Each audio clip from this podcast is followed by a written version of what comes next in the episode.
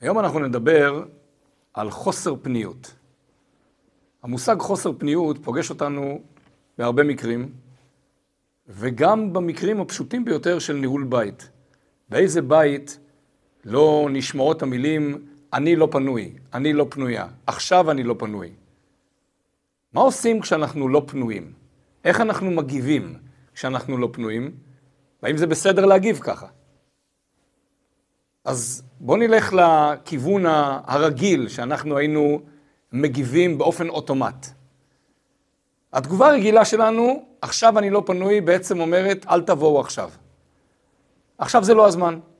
אם תבואו עוד שעה, עוד שעתיים, עוד שלוש, אולי אני אהיה פנוי, ואז אני אוכל להגיב כמו שהייתי רוצה להגיב. כרגע, אם אני אגיב כרגע בחוסר פניות, מותר לי להגיב אחרת. כי מה זאת אומרת? הרי אני לא פנוי. ואם אני לא פנוי, אל תבואו. ואם בחרתם לבוא ולקבל ממני תגובה בחוסר פניות שלי, מותר לי להגיב באופן לא רציונלי. מתוך כעס, מתוך עצבים, מתוך uh, אמירות שליליות, כי אני לא פנוי. האם זה נכון? האם כך צריך להתנהג? חז"ל לימדו אותנו, אדם ניכר בכוסו, בכיסו ובכעסו. איפה מוצאים, איפה בוחנים מיהו האדם האמיתי העומד לפנינו? כשהאדם הזה פנוי, רגוע, שלב, מודד איך הוא מגיב, מגיב מתוך רציונל, יש לו שהות ל- לקלוט את המקרה ולהגיב איך שהוא היה רוצה להישמע כלפי חוץ, זה מאוד יפה, אבל זה לא בהכרח אומר מי הוא באמת. דווקא אדם שהוא כרגע בעת כעס, אם הוא מגיב באופן מסוים והוא מתיר לעצמו להגיב באופן מסוים, הוא מראה שעמוק בפנים זאת היא המהות שלו. רק כשהדברים הם לא בעידנא דריתחא, הם לא בשעת כעס, אלא באופן רגיל, אז הוא שוקל את המילים ומגיב באופן אחר. אבל בעידנא דריתחא יוצאת האמת.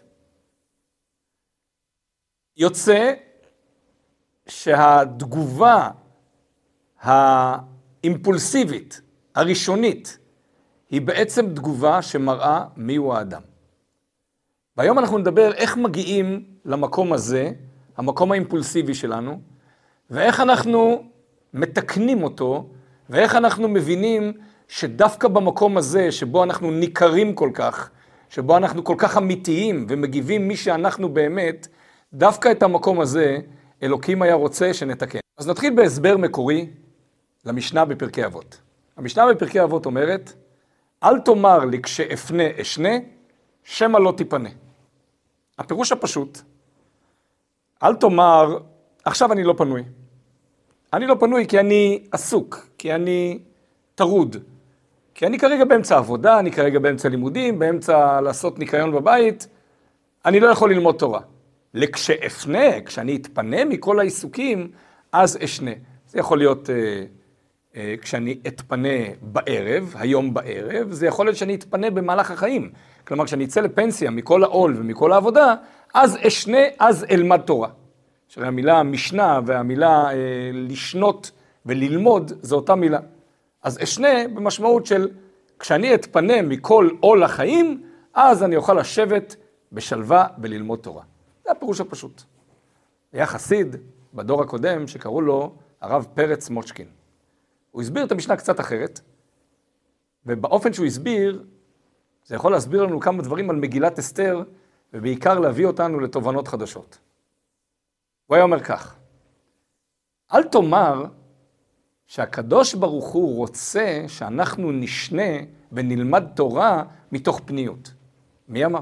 מי אמר שאלוקים רוצה תורה שבאה ממקום פנוי? אולי אלוקים רוצה תורה שבאה ממקום עסוק. אל תאמר לי כשאפנה אשנה, כשאני אתפנה, אני אוכל ללמוד תורה. שמא אולי לא תיפנה, זאת השליחות שלך. אולי המקום הלא פנוי, המקום העסוק, המקום הטרוד, המקום הכל כך מבולבל, דווקא שם אלוקים רצה שתקבע עיתים לתורה. א', כי התורה גם מסדרת את החיים, והיא תסדר לך את הבלבול. וב', מה שנוגע לענייננו, שבמקום הלא פנוי, הכל כך עסוק, הכל כך טרוד, מצאת זמן להשקיע בלימוד התורה ולהתחבר לאלוקים, אלוקים מעריך את זה הרבה יותר מאשר מהמקום הפנוי. ולשם, למקום הזה, נשמתך נשלחה כדי ליצור בתוך האי פנאי, בתוך החוסר של היציבות, אי של יציבות, אי של שפיות, אי של לימוד התורה. ודאי שזה הרבה יותר קשה והרבה יותר מאתגר, אבל אלוקים רוצה את האתגר, אלוקים רוצה את המקום הקשה, רוצה לראות כמה אתה משקיע בחיבור איתו. החיבור שמגיע באופן טבעי, במקום פנוי, מקום רגוע, הוא חיבור טוב ונחמד, אבל החיבור שמגיע ממקום קשה הוא חיבור הרבה יותר מוערך. הוא חיבור הרבה יותר מושקע, כי אתה נתת כאן הקרבה מאוד גדולה. נתת כאן את העשייה בתוך כל האי שפיות, בתוך כל הבלבול, אמרת, אני מוכרח להתחבר לקדוש ברוך הוא. חמש דקות, עשר דקות, שעה, זה לא כל כך משנה. אבל הראית שגם הבלבול הגדול ביותר, שעל פניו אמור לטרוד אותך, לא טורד אותך במקום הזה. שמא לא תיפנה, דווקא כשאתה לא פנוי, זאת השליחות שלך. עכשיו בואו נחבר את הדברים למגילת אסתר. שהרי מגילת אסתר, כשמה היא גילוי האסתר, כלומר, אנחנו רוצים לגלות משהו שנמצא במגילה, אבל הוא נמצא בה באסתר. על המילים ותילקח אסתר בחודש העשירי הוא חודש טבת, אסתר נלקחה לבית אחשורוש, חז"ל אומרים ירח, כלומר חודש, שהגוף נהנה מן הגוף. אז בפשטות אנחנו מבינים, אסתר נלקחה דווקא בחודש קר, בחודש של חורף, שיא החורף, חודש טבת, כי אחשורוש נהנה מן הגוף. אבל מה זה אומר בעבודת השם? מה זה גוף ומה זה נפש? הגוף הוא ההסתר על הנפש. הנפש הייתה רוצה משהו אחד, הגוף עם הרצונות שלו והתאוות שלו והחשיבות שלו, מסתיר על הנשמה, על הנפש. והגוף רוצה דברים אחרים, כמו אכילה, כמו שתייה, כמו שאר הנאות עולם הזה. מה הפירוש הגוף נהנה מן הגוף? כל מקום שנאמר אחשוורוש במגילה, זה הרי רומז על פי הסוד למלך מלכי המלכים הקדוש ברוך הוא, שעליו נאמר אחרית וראשית שלו. אחשוורוש, אחרית וראשית שלו. מה זה הגוף נהנה מן הגוף? הקדוש ברוך הוא, אלוקים, נהנה מההסתר, נהנה מהגוף, נהנה שיש לך העלם והסתר על הנשמה שלך. לו הוא היה נהנה רק מהנשמה שלך, אז הוא לא היה מוריד את נשמתך לעולם הזה, כי הנשמה כבר הייתה בעולם האמת, עוד לפני ירידתה לעולם הזה. ואם ההנאה האלוקית היא מעצם היות הנשמה קרובה אליו, אז היה לו את זה גם לפני לידתנו והגעתנו לעולם הזה. אלוקים נהנה, ובלשונו של אדמו"ר הזקן שמביא את המדרש, נתאווה הקדוש ברוך הוא להיות לו דירה בתחתונים. רוצה הקדוש ברוך הוא לגור בעולם הזה. מכיר את העולם הזה, הוא ברא את העולם הזה. יודע כמה הלם והסתר יש בעולם הזה. ועדיין, הוא רוצה שלמרות כל ההלם וההסתר, אנחנו נמצא את הדרך להתקשר ולהתחבר איתו. וזאת המשמעות של הגוף נהנה מן הגוף, יש לקדוש ברוך הוא הנאה מיוחדת מזה, שלמרות כל הקושי, שמרת על ערך מוסף, שמרת על שפיות, שמרת על לימוד התורה, שמרת על הקשר איתו, ולא התבלבלת מכל הדברים הטורדים מסביב. בספר של בעל התניא, שנקרא גם תורה אור, הוא מבאר משל מאוד מעניין. בעצם, 50 אלף רגל מעל פני כדור הארץ אמור להיות הרבה יותר חם מאשר בפני כדור הארץ. שהרי בפשטות זה יותר קרוב לשמש. אז אם בכדור הארץ כרגע יש 30 מעלות חום, אז ככל שמתקרבים יותר לשמש אמור להיות יותר חם, לא יותר קר.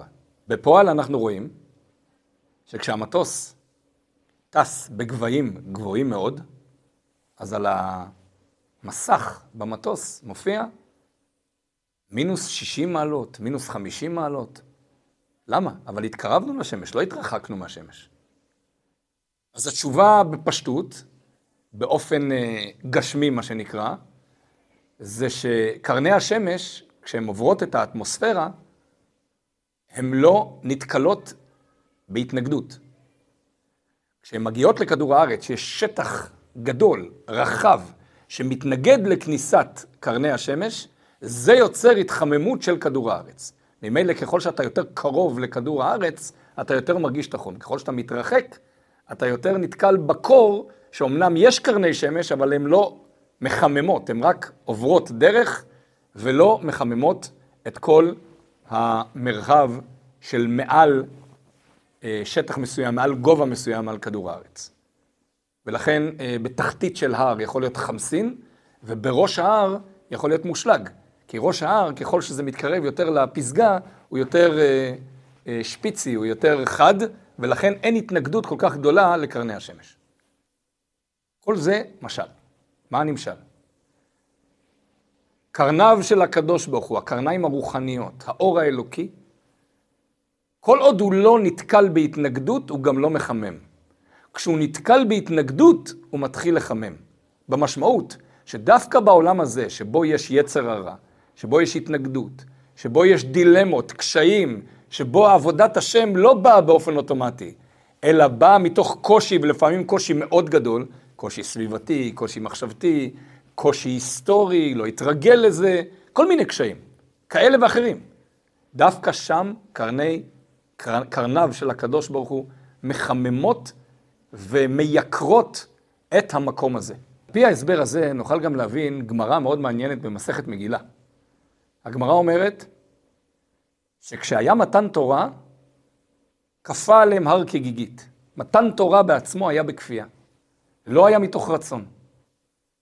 אבל שנים אחר כך, בזמן אחשורוש, בזמן סיפור המגילה, הדר קיבלוה בימי אחשורוש. אחר כך קיבלו את התורה בימי אחשורוש. ועל זה נאמר במגילה, קיימו וקיבלו היהודים את אשר החלו לעשות. בזמן המגילה הם קיימו את מה שקיבלו כבר בזמן מתן תורה. אבל הפעם זה מתוך רצון, הפעם זה מתוך שמחה. לכאורה, שואל הרבי, שאלה מעניינת. בזמן מתן תורה, עם ישראל היה בהתעוררות רוחנית מאוד גדולה. היו הרבה הכנות, היה 49 יום אחרי יציאת מצרים, משה רבנו נותן את התורה, קולות, ברקים, עשרת הדיברות. זה לכאורה מעמד רוחני ענק וגבוה. הזמן של אחשוורוש זה זמן מאוד ירוד. זה זמן של גלות. זה זמן שלפחות חלקם השתחוו לעבודה זרה. הזמן כשלעצמו הוא זמן מאוד קשה, הוא זמן מאוד uh, בעייתי. ובכל זאת, דווקא בזמן הזה, במקום הקושי, במקום הכל כך לכאורה רחוק, תוקן משהו שלא היה בזמן מתן תורה. תוקן הרצון. תוקן העובדה שעכשיו אנחנו רוצים את התורה. אז זאת הייתה כפייה. עכשיו זה מגיע ממקום של רצון. אז נשאל שוב, אבל אתם לכאורה נמצאים במעמד רוחני הרבה יותר נחות. דווקא בגלל שאנחנו במקום רחוק, דווקא בגלל המקום הנחות, דווקא בגלל שיש קשיים, דווקא בגלל שיש כל כך הרבה טרדות, אנחנו יודעים שמהמקום הזה אפשר לצמוח, כמו כל קושי. הוא יכול לקחת אותך למקום שלילי, למקום דיכאוני, הוא יכול לרומם אותך, להביא אותך לגבהים אחרים, למקום יותר קרוב לקדוש ברוך הוא, כי הצלחת להתגבר על המכשול הזה שנקרא טרדה. ושוב, יכול להיות טרדה פיזית, יכול להיות טרדה בריאותית, יכול להיות טרדה כספית, יכול להיות סתם טרדה בתוך הראש, חוסר שקט נפשי שלא מאפשר לבן אדם כרגע באופן חיצוני, לא מאפשר לו להתקרב לקדוש ברוך הוא. אבל כשהוא מתבונן ברעיון הזה, שמהמקום הזה אלוקים רוצה אותו קרוב, כי אלוקים שמח, אלוקים הביא אותו לקושי הזה. אלוקים הביא אותו למקום הכאילו רחוק הזה, כדי לראות מה אתה עושה כשאתה נמצא במקום הרחוק. האם אתה בורח ממני? האם אתה אומר שאני לא קיים? או שאתה אומר, אוקיי, אם אני במקום רחוק, סימן שמהמקום הזה אלוקים רוצה אותי מתקרב ומתקרב בצעדים אולי קטנים, אבל לאט לאט מגיע עד למקום הקרוב ביותר. על פי זה אנחנו יכולים להבין עוד גמרא. הגמרא אומרת, אם יאמר לך אדם, יגעתי ולא מצאתי, אל תאמין. לא יגעתי ומצאתי, אל תאמין. יגעתי ומצאתי, תאמין. מה המשמעות של יגעתי ולא מצאתי? אני מתייגע, אני מתייסר, אני מחפש, נורא קשה לי, זה מגיע ביגיעה מאוד גדולה. אבל אני לא מוצא שום קרבה ביגיעה הזאת. לא, לא מוצא שזה הביא אותי לאיזה מקום. אל תאמין, אי אפשר לקבל את הדבר הזה. כי דווקא כשאתה מתייגע, דווקא כשזה קשה לך, ודווקא מתוך ההיעלם וההסתר הגדול, יש את המציאה הגדולה ביותר. אם זה לא קרה, אז לא חיברנו ביחד שני דברים שאמורים להיות כל כך מחוברים. לקחנו את היגיעה ואת הקושי למקום מתרחק. כשאבא גוער בילד שלו, כשאימא גוערת בילד שלה, מה יעשה הילד? אומר בעל התניא בספרו התניא, מה, מה, מה עושה הילד? בורח? בורח למי? לשכן? וכי השכן אוהב אותך יותר? וכי השכנה אוהבת אותך יותר? לאיפה אתה בורח? אבא גער בך כי אבא רוצה את קרבתך, כי אבא רוצה את טובתך.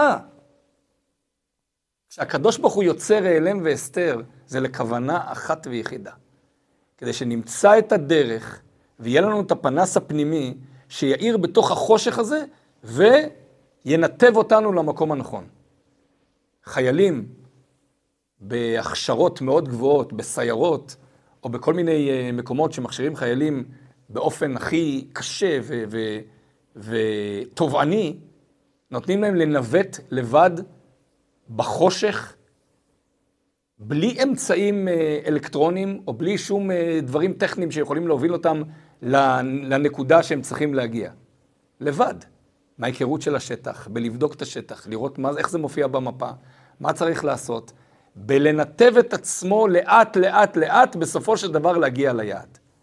זאת המשמעות של יגעת ולא מצאת, התייגעת והתייגעת, ולא מצאת את הקרבה לאלוקים, אלא מצאת את עצמך מתרחק, אל תאמין. אתה לא בדרך הנכונה.